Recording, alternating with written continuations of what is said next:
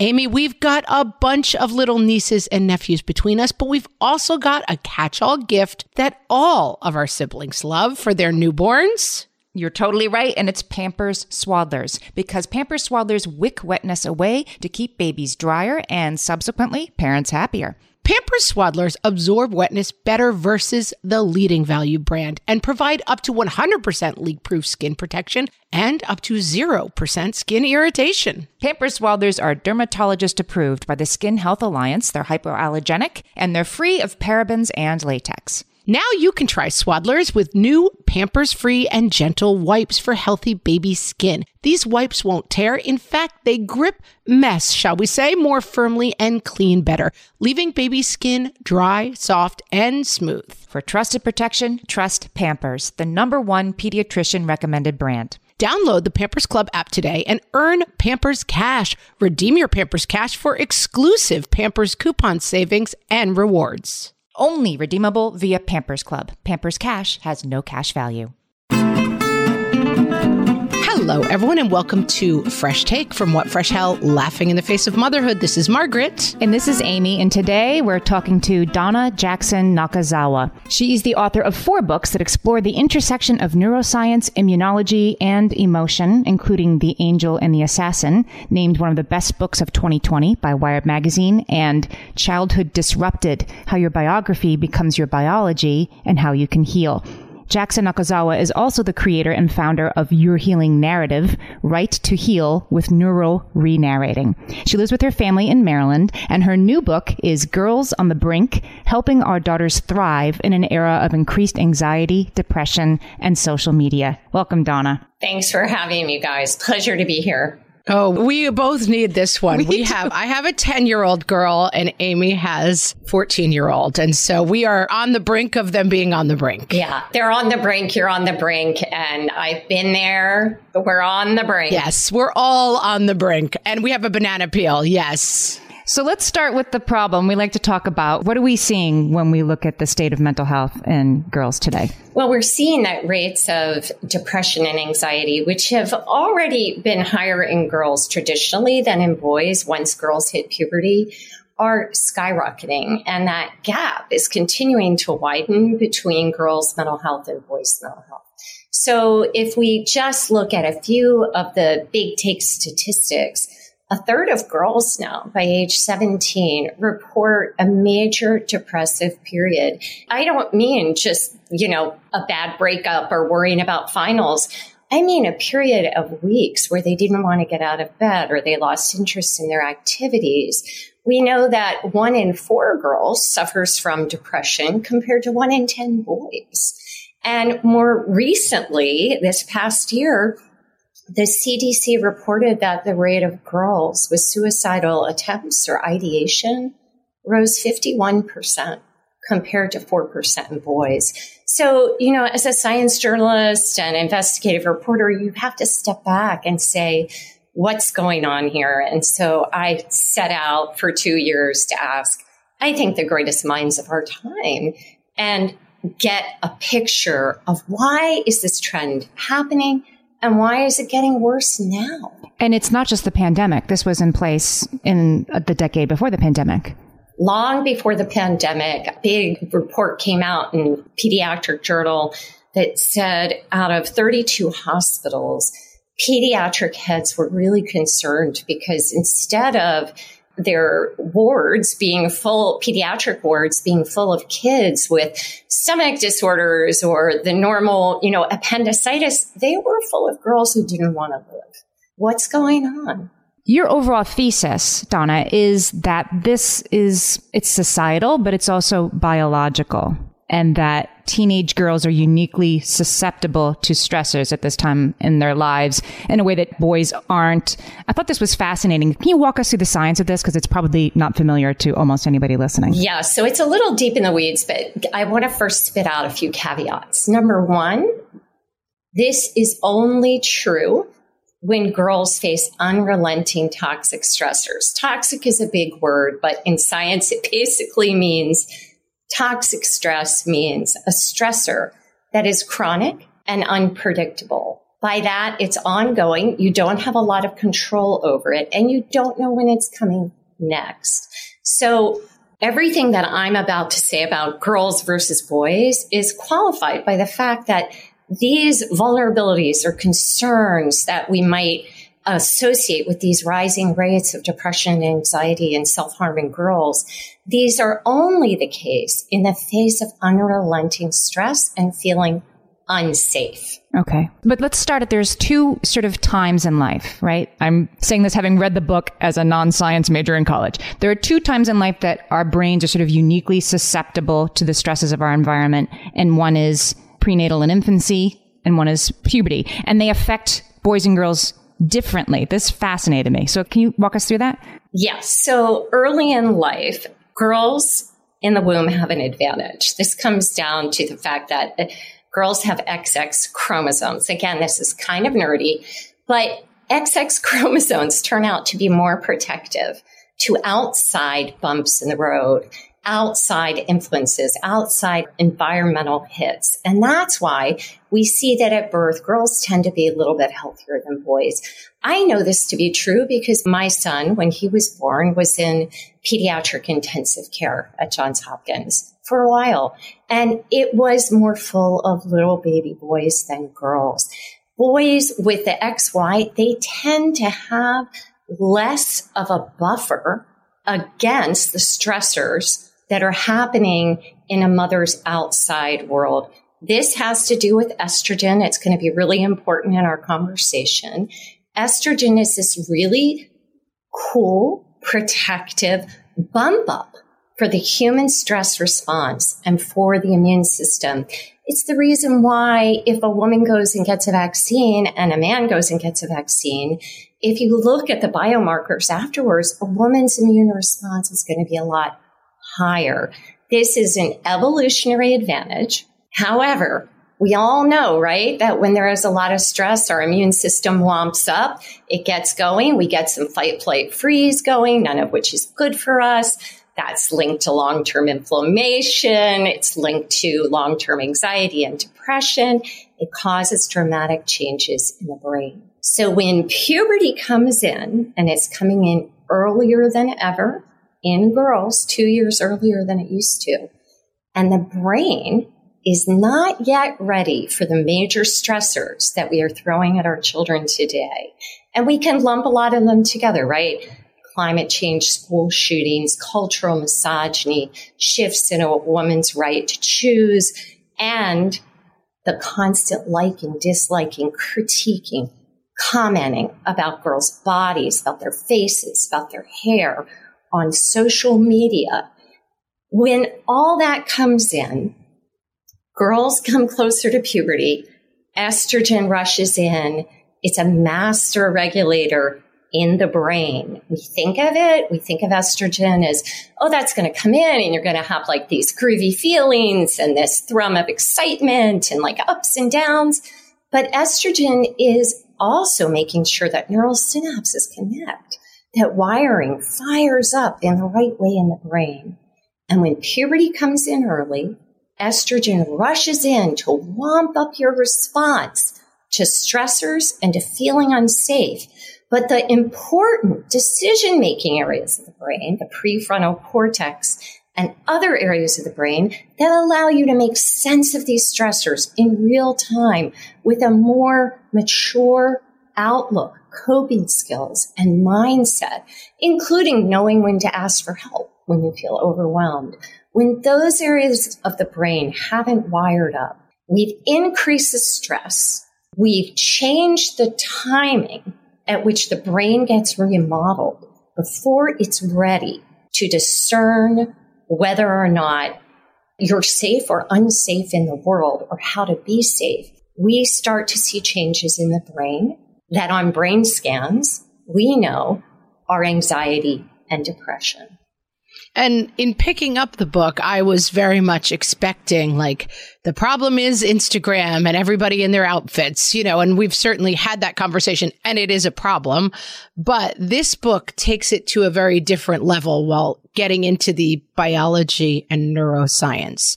And so this may be a kind of a big question, but in thinking for myself reading the book, why does it help us to know that rather than just saying, okay, Instagram stinks and everybody's in little outfits and people are sending each other mean texts and that stinks for teenage girls? Like, what does it give us to understand the biology, even though we kind of already see the problems? Great question, because as a science journalist, you really can't take on a big, gnarly, societal, worrisome trend and run around and ask people, Am I right if I say, or would that connect to that? Unless you feel like there's something we can do about it. Now, of course, I'm biased. You're asking the choir this question. I think that when we have some baseline of understanding, it takes away some of our confusion. I think it takes away some of our fear. I too am the mother of a daughter and I have been there. I have been there, folks. My daughter really, really struggled and we're very, very close and we went through a lot. And it's difficult to talk about. It's not my story to tell. It's her story to tell. But I can say I have been there and when we don't understand what's going on, at least for me, for my brain, the not knowing, the wondering, the maternal ruminating. What am I doing? What should I be doing? This shouldn't be happening. I should fix this. This is on me. I should have, could have, would have. I am gonna, I'm gonna make it better. I'm gonna do it all by myself tomorrow. I'll say the right thing. We get caught up in that maternal ruminating, which mothers are much more prone to than fathers, by the way as well as self blame. And if we don't have a broad picture, wow, this isn't just me. Wow, I get what's happening in her brain right now. I get what's happening in our society right now. And I can have a framework for understanding that takes this out of the realm of what's happening in the kitchen and into the realm of, okay, let's step back and let's think here what will bring down her body and brain stress machinery? Like, what are all the ways that we can do that? And I think we become much more effective. We think outside our old maternal box, which is often very limited and may even be based on what we experience growing up, right? So we break wide open into a world of possibilities that change us and give our kids a very different way of looking at their connection to us, their safety with us, and the different supports that are available through family, through community, through extended family, through school, through therapy. And it just goes on from there. It depersonalizes it. I just want to add one thing, a personal thing that bothers me when I talk about this. And that is that I wish we didn't need the science. I wish we could just say, oh, girls are really suffering this is, you know, X percent don't want to get out of bed for several weeks a year or X percent look at Facebook or Instagram and feel worse about themselves 40%. You know, I wish we could just take the stats and run from there. And that even more so, we didn't even need them in the first place. We could just go, they're suffering. Let's change this. Let's change it. Shouldn't that be enough? Let's fix it. Yeah, let's work on it. We're talking to Donna Jackson Nakazawa, and we will be right back. Margaret, I've got a go to baby shower gift that I give whenever there's another newborn in my life. Can you guess what it is? Amy, three guesses. First two don't count. It's Pampers Swaddlers. Exactly. Pampers Swaddlers keep baby's skin dry, happy, and healthy. Pampers Swaddlers absorb wetness better than the leading value brand and provide up to 100% leak proof skin protection and up to 0% skin irritation. Pampers Swaddlers are dermatologist approved by the Skin Health Alliance, hypoallergenic, and free of parabens and latex. Try Swaddlers with new Pampers Free and Gentle wipes for healthy baby skin. These wipes are five times stronger, gripping mess more firmly, shall we say, and making diaper changes a breeze. For trusted protection, trust Pampers, the number one pediatrician recommended brand. Download the Pampers Club app today and earn Pampers Cash. Then redeem your Pampers Cash for exclusive Pampers coupon savings and rewards. Only redeemable via Pampers Club. Pampers Cash has no cash value. Margaret, I've been at the research again, looking into metabolic health and more importantly, metabolic flexibility, which turns out is the key to improved energy levels, better sleep, better fitness, all the things. And I found out about all this because we got a chance to try Lumen, the first handheld device that helps you manage your metabolic health. Lumen works when you breathe into it. If you do that first thing in the morning or after a workout, Lumen measures your metabolism by measuring the amount of carbon dioxide in your breath.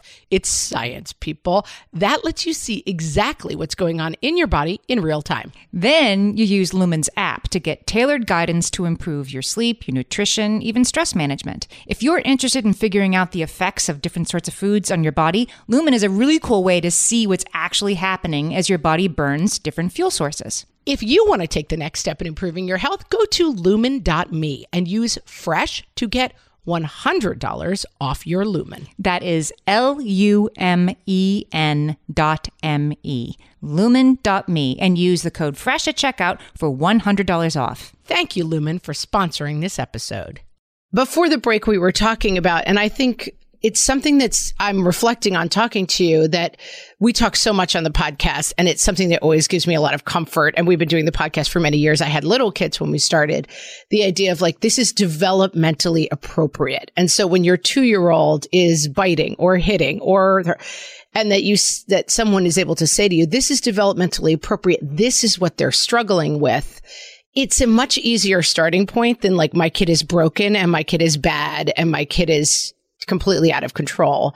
And I think we stop having the developmentally appropriate, you know, it's like for a two year old, this is developed three, four, and we kind of stop having that conversation around teenagers and they just all fall into this cloud of like, teenagers are a nightmare and they kind of stink. And this allows us to, I think there is a huge value in going underneath that and saying like, there's actually something that's causing this and making it happen. And it is developmentally appropriate, which doesn't mean it's good. It doesn't mean your two year old gets to keep biting you. It just means to say, this is what you need to understand because hopefully it can help you get behind it a little bit and start to find solutions. I totally agree. Isn't it the, in this case, it's the mismatch between what's developmentally appropriate for these girls and what's being expected of them, right? I think in your example of the two year old that's biting, the mom needs to understand two year olds are going to bite. So you redirect, you don't, you know, shame and punish. The world is sometimes telling the 14 year old, the 11 year old, the nine year old that she needs to be showing her body, you know, for likes and comments. And you call it the in between years, Donna, that they've been stolen. So can we talk about that? How the in between years are something that our girls are losing? Yeah, absolutely. So the years of 7 to 13 used to be this time called middle childhood or the in between years. In between kind of being a very little child of whom very little was expected in terms of, you know, doing big things in the world. You're 7 and being 13 and entering at that time what we would think of as adolescence, although pediatricians are thinking of moving the age up earlier since it's happening earlier. But 13 and on, where you start to do more on your own, you need outside validation more than your parents. You begin to turn more to peers. All of a sudden, you start to think, oh, I have got book reports to write. You know, I've got things that I want to be passionate about in the world. I want to take on. I want to learn more about climate change. All of that's moved up earlier, including, you know, testing kids in schools, starting to talk about college, not just after school sports, but club sports, travel sports. If you haven't driven your kid to a club sport event somewhere other, other than in your home state, you're probably not with the 21st century. And yet, how did that happen? And what kind of message is that coupled with lots of other things? Let's tick them off. The school nurses tell me that Apple Watches, which are just as full of Instagram and images as a smartphone are a norm now at seven or eight. If you're worried about your eight year old daughter seeing TikTok or photos on Instagram of girls revealing in order to get likes, it's all right there. Or how about, you know, who's the best in the class or who's getting the award on the sports field? all of it has come in a lot earlier. And what do all those things have in common? Extrinsic value. Other people ascribing value to what kind of student you are, how good you are at a particular sport, what your face or body looks like for other people's consumption, instead of intrinsic value. And this used to be a time where girls were free to make friendships and figure out what they really liked. And, you know, do I want to get into photography? Yeah, I think so. Or do I want to build sandcastles in the backyard? And we've taken that away and we've replaced that kind of intrinsic, internal exploration to find oneself still in the safety of community with a time in which what you do then is a measuring stick for who you will be in high school and where you will go to college and whether or not you will get a job. And parents know how our world works. It's really out of love that we try to help our kids get a leg so they can get on this track. But the track is starting sooner and sooner, and it's more evaluative and it's more punitive if you aren't evaluated in extrinsic ways that our society has decided matter. And not just society, not just colleges and employers and coaches, but your peers. You make a good point in the book about how a girl these days is likely to construct her identity using her phone. That she starts with that, and then you, I think, you sort of try to backfill your real life to match the, you know, the gay and carefree, you know, girl flipping her hair that you tried to be on Instagram. Yeah, that you think you're supposed to be. And I would add to that that I have a 10 year old who doesn't have a phone, but all the girls she knows have phones. You know, she doesn't have social media, but it sneaks in by sure. osmosis through the crowd. That's, it's not just like, okay, get rid of the smartwatch. It's a very deep societal thing. It's not just like, do you or do you not have a phone? I think that's right. Because all the kids are doing that all the kids are doing that. And my daughter was the last one to get a smartphone. In fact, when she got her smartphone, her best friend was so excited. She wanted to go with me to the store to get it to surprise my daughter. That's how big it was. Finally. Finally, she's going to have one. But it does all creep in there. However, I would say by not having a smartphone or a wristwatch, a smart watch or whatever we want to call it before 13 or 14, you are helping in a lot of ways you might not realize. For instance, it's slipping in, but your daughter is not up late at night when she should be sleeping. Scrolling through. Yeah. Scrolling, staring, despairing, comparing. She isn't doing that and she isn't sitting at the dinner table with her phone in front of you, in front of her. So there are a lot of things. She isn't getting up in the morning and checking her phone over breakfast. And pediatricians I talked to for the book said, you know, there are these sacrosanct times, these free times that have always been connecting times in family life around food, around rising and sleeping. And what is with 99% of girls over 12 now during those hours and not to let us off the hook as parents with us being on phones. Right. So you are doing a lot by holding off on that smartphone start date more than you think. But you're right. Over time, all the messages you're sending your daughter, all of the different ways in which you're shoring her up and helping her have voice and autonomy and faith in herself for the world that's coming. All of those may not be enough if the voice that the world is sending through social media, through cultural misogyny, through legislation, whatever we want to add in there, is sending her the message that she doesn't have that autonomy, that she isn't enough just as she is. So then it becomes our job to create a neuroprotective environment, to use your own term, Donna. And we love solutions, and this book is full of them. So fear not. We're going to take a break. When we come back, Donna Jackson Nakazawa, author of Girls on the Brink, is going to tell us some antidotes.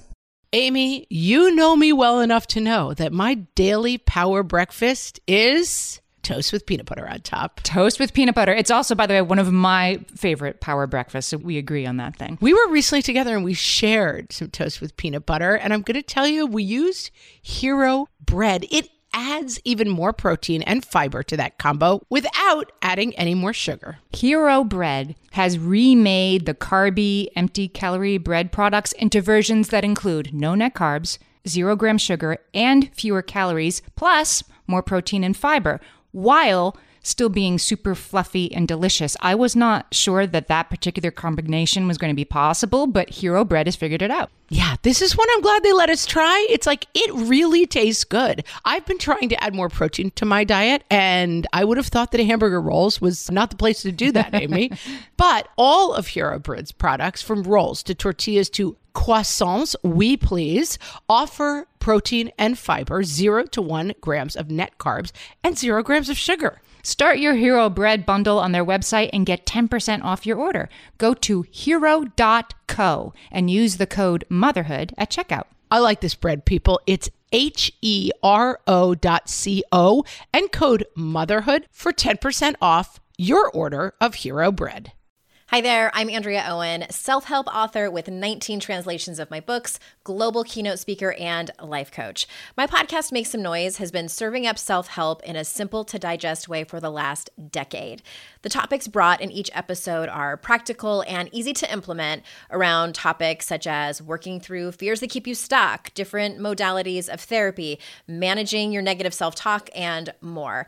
We bring you guest experts, solo episodes, and I even coach listeners on the air around relatable struggles. I also do my best to weave my sense of humor into some heavy topics because let's face it, life can be pretty hard and it's so much better when we can have some fun while walking through our challenges. Whether you're seasoned in personal development or just starting out, Make Some Noise podcast will help you become the best version of yourself, the person you're proud of when you look in the mirror and show up in your life. Simply search Make Some Noise with Andrea Owen wherever you listen to your podcasts. Okay, Donna, so this book has 15 antidotes, strategies that we can use to raise emotionally healthy girls and help them thrive in the face of this difficult world they're being raised in. So let's touch on a few of your favorites. So I really think that when I thought about these 15 and I talked to a lot of people in public health who have been thinking about this all their lives, it's their jobs and kind of putting it together with our new information about what's happening in girls' brains that's new and different now. And it really has to begin with what we've touched on already, which is that essential sense of family safety and connection. So one of the things that really stood out to me in reporting the book was work out of the School of Public Health at Johns Hopkins by a researcher, Christina Bethell. And she found, digging deep into family thriving, that the one denominator that stood out the most for child mental health and adolescent female mental health was that a girl was able to go and talk to a parent about anything, anything. And so if we take that as a little flag, as a little, you know, green, that's a green flag. If we have that in place, that's good.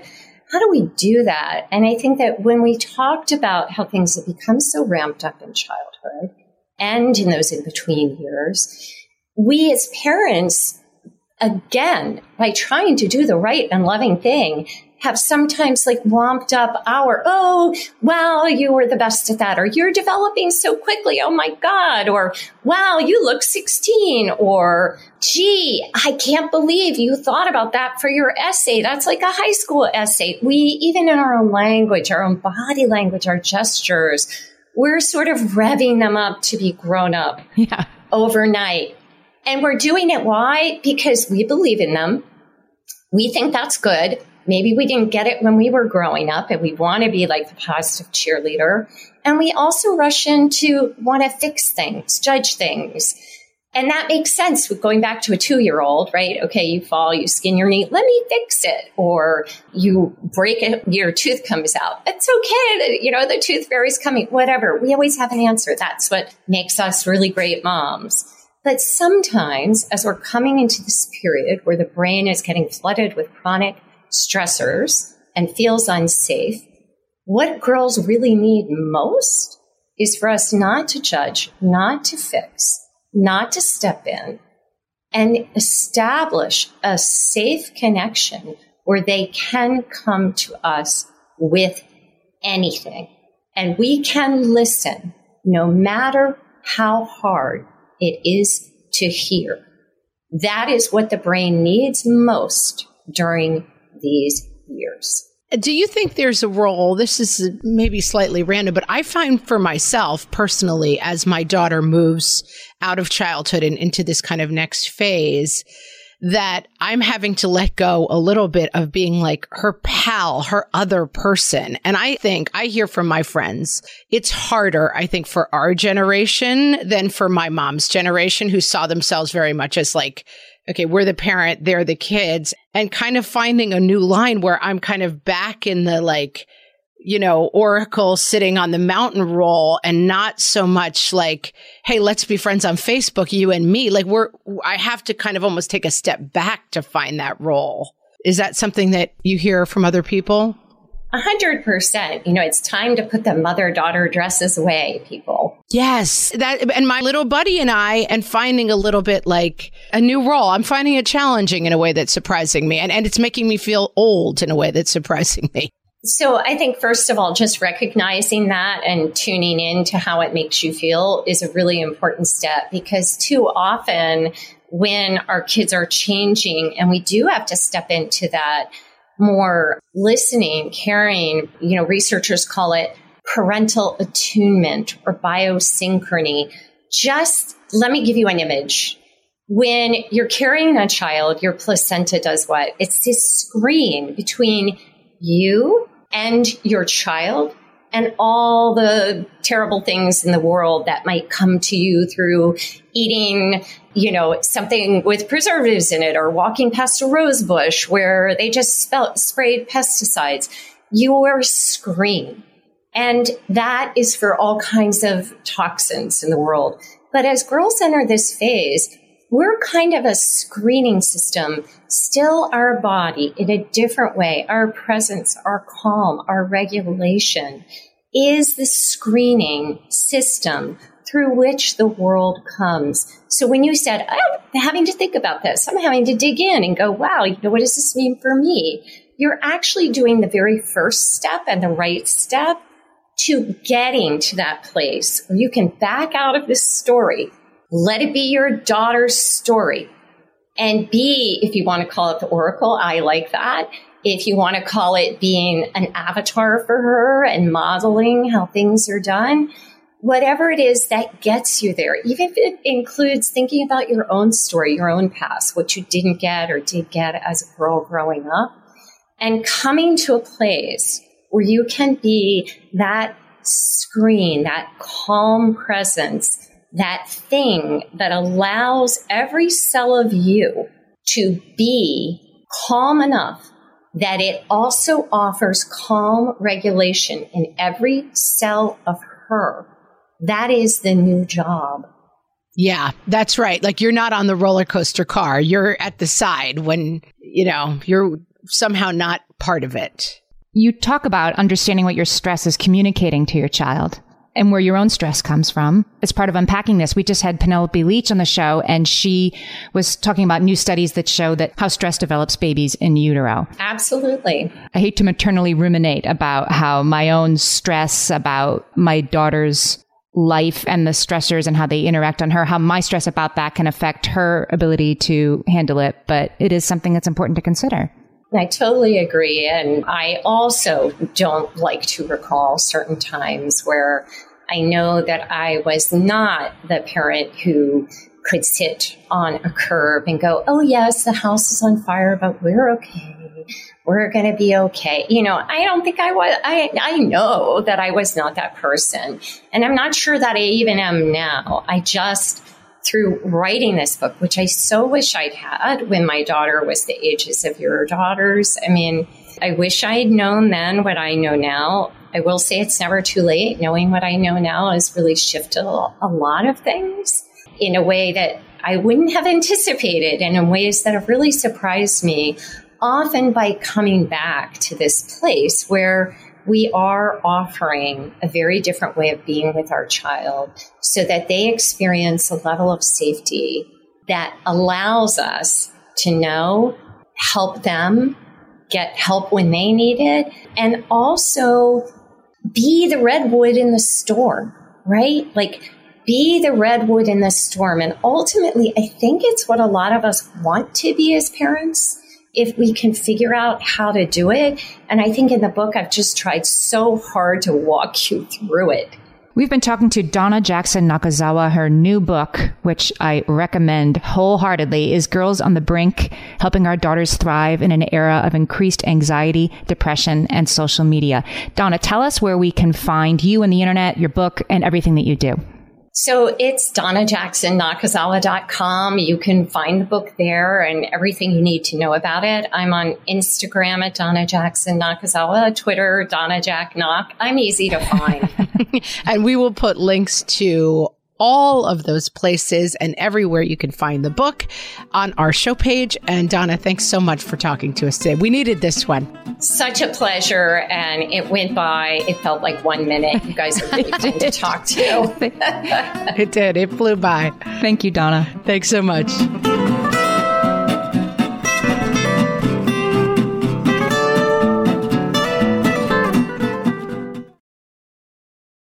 When it comes to raising kids, there's so much to consider. Things like what do we feed them? When do we feed them? How do they sleep? What does it look like to raise kind kids? How does their nervous system work? How do I keep myself calm? What are my triggers? There's so much that comes into play, and we are distilling all of that information for you at Voices of Your Village podcast, where we bring experts in the field of early childhood and education and psychology and across the board so that you don't have to comb the internet for information you get to show up and hang out and have shame free, judgment free conversations and insights into what it looks like to raise kind, empathetic, emotionally intelligent humans. I'm Alyssa Blask Campbell. I have a master's degree in early childhood education. I'm a mom of two, and I am walking this journey right alongside you doing this work. Come hang out with me at Voices of Your Village, and we can dive into real conversations with actionable tips.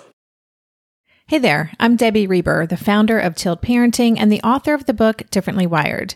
The mission of Tilt is to change the way neurodivergence, whether that's having a learning disability, having ADHD, being gifted, autistic, or some combination of all of the above, is perceived and experienced so differently wired kids and the parents like us raising them can truly thrive. On the Tilt Parenting podcast, I get to talk with authors, therapists, educators, and parenting experts who are committed to this mission. I ask the questions my listeners are most curious about when it comes to supporting our kids.